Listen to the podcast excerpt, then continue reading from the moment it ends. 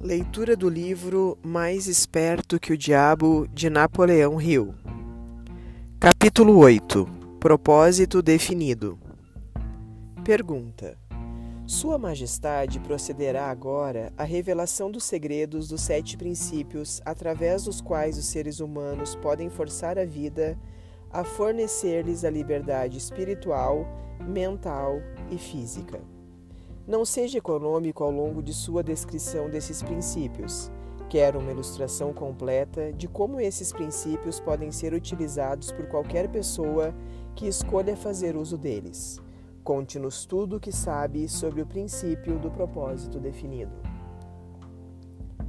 Resposta: Se por acaso seguir adiante com essa ideia maluca de publicar a minha confissão, você abrirá as portas do inferno e libertará todas as almas que eu busquei ao longo destes últimos séculos. Você me privará de milhões de almas que ainda não nasceram. Você libertará de minha submissão milhões de almas que agora habitam o planeta. Pare, eu lhe imploro. Pergunta: Vamos lá, se abra. Vamos ouvir o que tem a dizer sobre o princípio do propósito definido. Resposta: Você está colocando água nas chamas do inferno, mas a responsabilidade é sua, não minha. Eu posso, sem sombra de dúvida, também dizer que qualquer ser humano que esteja firme em seus planos e metas pode fazer a vida entregar a ele exatamente aquilo que ele deseja. Pergunta: Isso é uma afirmação muito abrangente, Sua Majestade. Você poderia diminuir um pouco o escopo de sua afirmação? Resposta: Diminuir? Não, desejo aumentar. Quando ouvir o que tenho a dizer, você entenderá por que o princípio da definição de propósito é tão importante. A minha oposição usa um truque muito esperto para me enganar e tirar o meu controle sobre as pessoas. Porque, na verdade, a oposição sabe que o princípio da definição de propósito fecha a porta da mente de qualquer um contra mim, de tal forma que eu não consigo invadir, a não ser induzindo essa pessoa ao hábito da alienação. Pergunta: Por que a sua oposição não revela o seu segredo a todas as pessoas, contando a elas como evitá-lo através de um propósito definido? Você já admitiu que de cada 100 pessoas, apenas duas pertencem à sua oposição?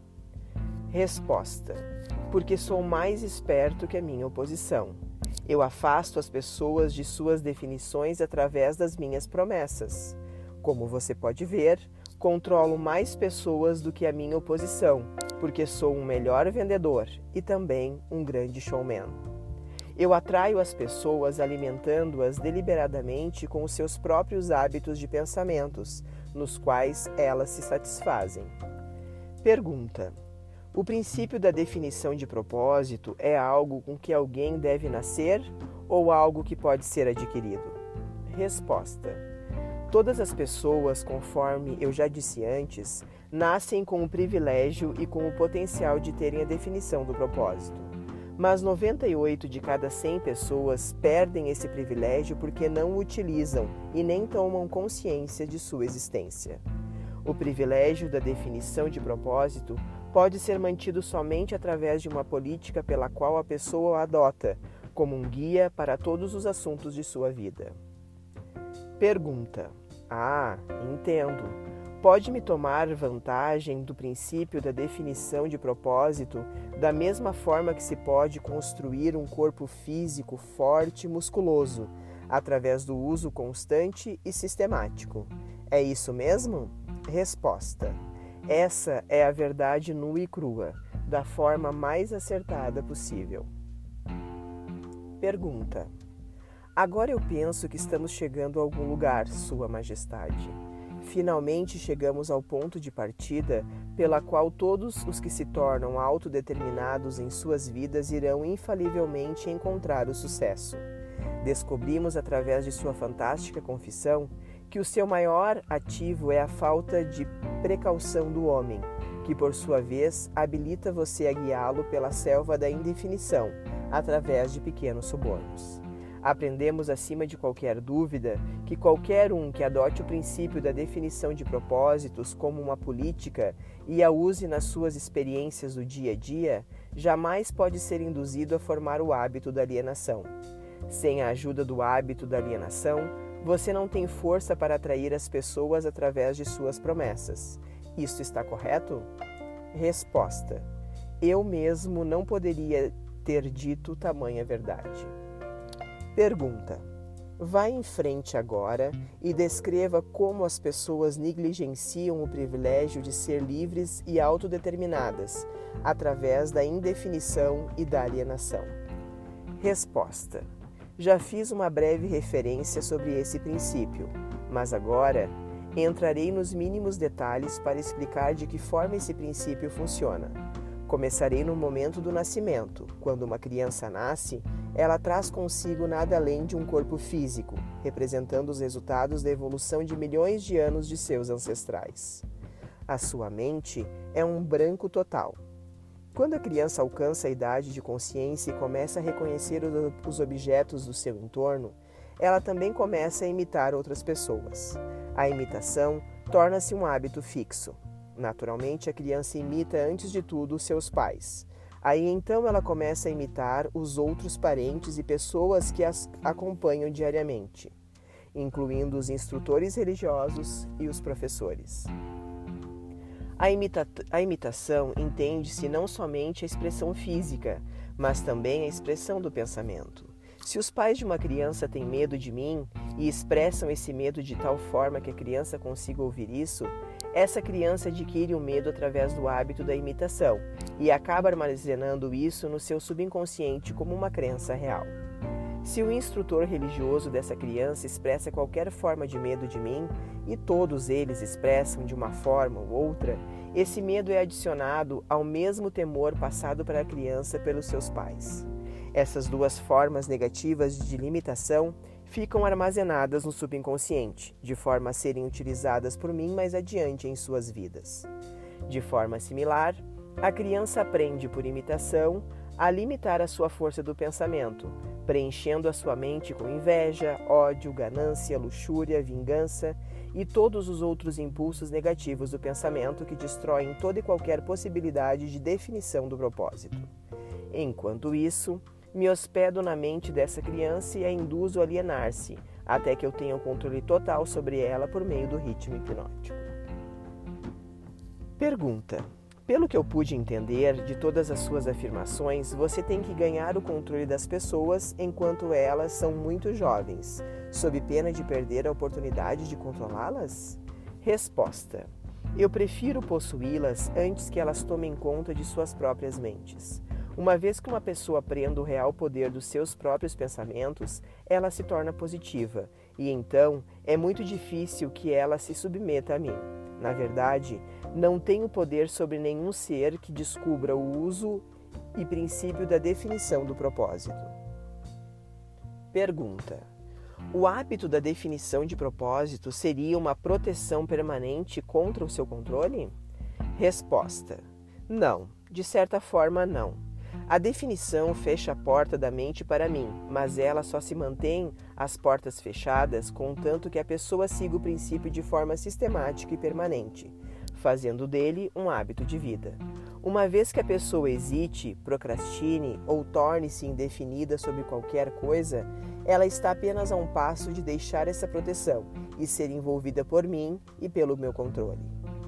Pergunta: qual a relação que existe entre a definição de propósito e as circunstâncias materiais de determinada pessoa? Eu gostaria de saber se uma pessoa pode adquirir poder através da definição de propósitos, sem trazer para si o poder da destruição através da lei da compensação. Resposta: A sua questão limita as minhas ilustrações porque há tão poucas pessoas no mundo que entendem. Existiram muito poucas pessoas no passado que entendiam como usar o princípio do, do propósito definido sem atrair para si mesmas as implicações negativas da lei da compensação. Aqui você está me forçando a revelar um dos meus truques mais valiosos. Estou por contar a você que eventualmente trago novamente para minha causa todos aqueles que escapam de mim temporariamente, através do princípio da definição de propósito. A forma de como eu faço essas pessoas retornarem a mim é simplesmente preenchendo as mentes delas com ganância por poder e amor pela expressão egocêntrica, até o limite de o indivíduo cair no hábito da violação dos direitos dos outros. Aí então, entro com a lei da compensação e imediatamente retomo a minha vítima. Pergunta: Então eu vejo, baseado em suas próprias admissões, que o princípio da definição de propósito pode ser perigoso proporcionalmente à possibilidade de tornar-se uma forma de poder. Isso é uma verdade? Resposta: sim. E o que é mais importante, cada princípio do bem carrega consigo a semente de um perigo equivalente. Pergunta: é difícil de acreditar nisso. Que perigo, por exemplo, pode haver no hábito do amor à verdade? Resposta: O perigo encontra-se na palavra hábito. Todos os hábitos, com exceção somente aquele do amor à definição de propósito, podem levar à alienação.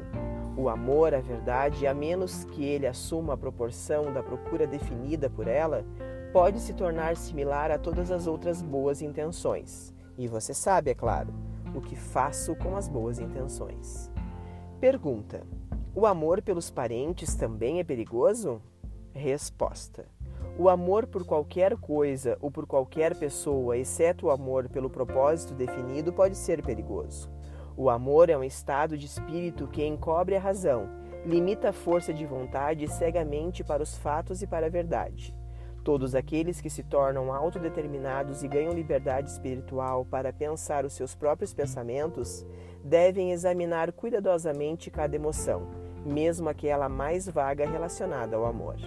Você pode ficar surpreso em saber que o amor é uma das minhas iscas mais efetivas. Com ele trago para o hábito da alienação aqueles que não consegui atrair com nada mais. E é por isso que eu coloquei encabeçando a minha lista de subornos. Mostre-me aquilo que uma pessoa mais ama e eu terei a chave para saber como essa pessoa pode ser induzida a alienar-se, até o ponto de eu fisgá-las com o ritmo hipnótico. Amor e medo, combinados, me fornecem as armas mais efetivas com as quais induzo as pessoas a se alienarem. Cada qual é tão útil quanto o outro. Ambos têm o efeito de fazer com que as pessoas negligenciem o desenvolvimento da definição no uso das suas próprias mentes.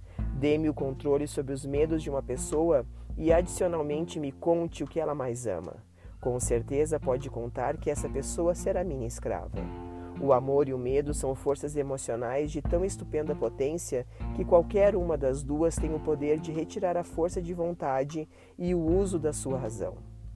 Sem o poder da vontade e da razão, não há nada mais que possa sustentar a definição de propósito. Pergunta: Mas, Sua Majestade, não valeria a pena viver se as pessoas nunca sentissem a emoção do amor? Resposta: ah, você está tão certo quanto a sua razão, mas negligenciou ao não adicionar que o amor deve estar sob total controle da pessoa em todos os momentos. É claro, o amor é um estado de espírito completamente desejável, mas também é um paliativo que pode ser usado como limitar ou destruir a razão e a força de vontade e ambas devem estar acima do amor em importância para todos aqueles seres humanos que desejam a liberdade e a autodeterminação. Pergunta: Entendo, pelo que você diz, que as pessoas que ganham poder devem endurecer as suas emoções, controlar os seus medos e dominar o amor. Isso está correto? Resposta: As pessoas que ganham e mantêm poder devem tornar-se definidas em todos os seus pensamentos e atos. E se isso é o que você chama endurecer, então sim, eles têm que ser duros. Pergunta: Vamos olhar para as fontes das vantagens de ser definido em todos os assuntos do dia a dia de nossa vida. Qual é mais apto para ser bem-sucedido? Um plano fraco aplicado com definição ou um plano forte e profundo aplicado sem definição? Resposta: Planos fracos têm um meio de se tornarem fortes se forem aplicados com definição. Pergunta: Você quer dizer que qualquer plano definitivamente colocado em ação continua na busca por um propósito definido, pode tornar-se bem-sucedido mesmo que não seja o melhor plano? Resposta: sim. É exatamente isso que eu quero dizer. A definição de propósito mais um plano bem elaborado geralmente traz consigo o sucesso, não importando o quão fraco o plano possa ser.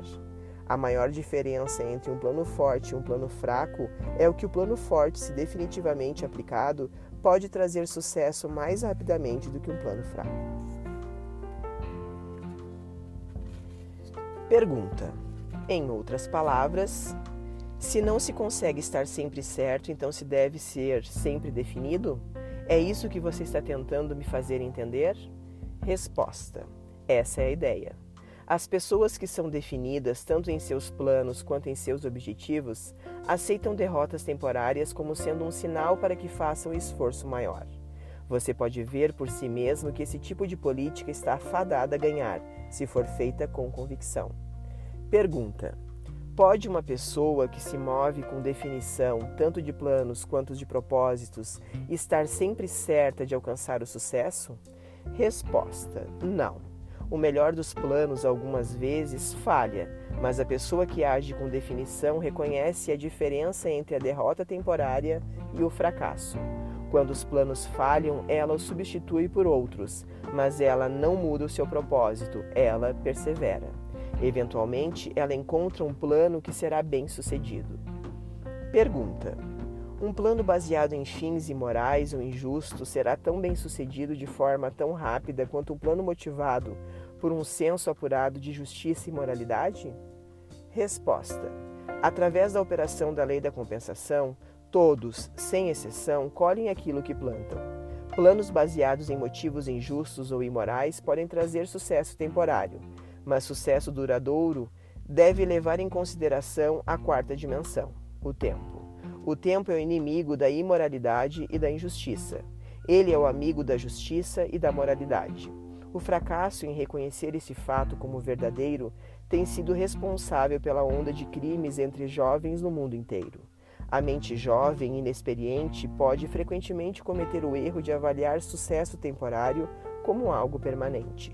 Os jovens frequentemente cometem o erro de, de cobiçar os ganhos temporários baseados em planos injustos e morais, e negligenciam o olhar à frente e observar as penalidades que sempre seguem exatamente como a noite segue o dia.